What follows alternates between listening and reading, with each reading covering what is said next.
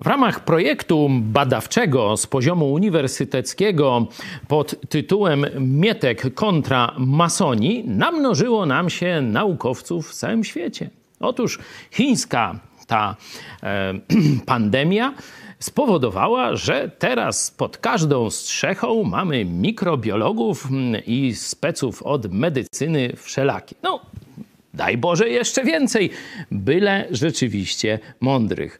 E, oczywiście troszeczkę sobie dworuję, ale nawet wśród chrześcijan, nawet wśród biblijnych chrześcijan, w wyniku tych dyskusji na temat COVID-u, szczepionek i tak dalej, no, wahadło zaczęło się przesuwać w kierunku lekceważenia nauki, szczególnie nauk medycznych. Nie? Z kolei z innej flanki, zaatakowała pani doktor habilitowana przybył Sadowska. Na moim procesie ogłosiła swoją nowatorską teorię, że oto religia nie ma nic wspólnego z nauką i że przekonania religijne mogą sobie funkcjonować w całkowitej sprzeczności z nauką.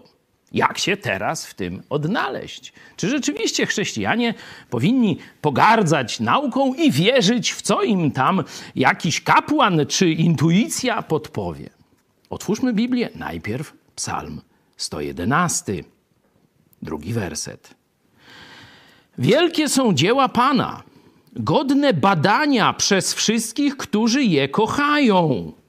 Zobaczcie, godne badania przez wszystkich, czyli intuicyjnie nie wiemy, jak jest, jak funkcjonuje świat, przyroda i tak dalej, ale mamy zadanie, żeby to badać. Księga Kaznodziei Salomona już bez żadnych ogródek jasno przedstawia to jako nasze zadanie. Postanowiłem szczerze, mądrością zgłębić i zbadać wszystko, co się działo pod niebem. Jest to żmudne zadanie, jakie zadał Bóg synom ludzkim, aby się nim trudzili.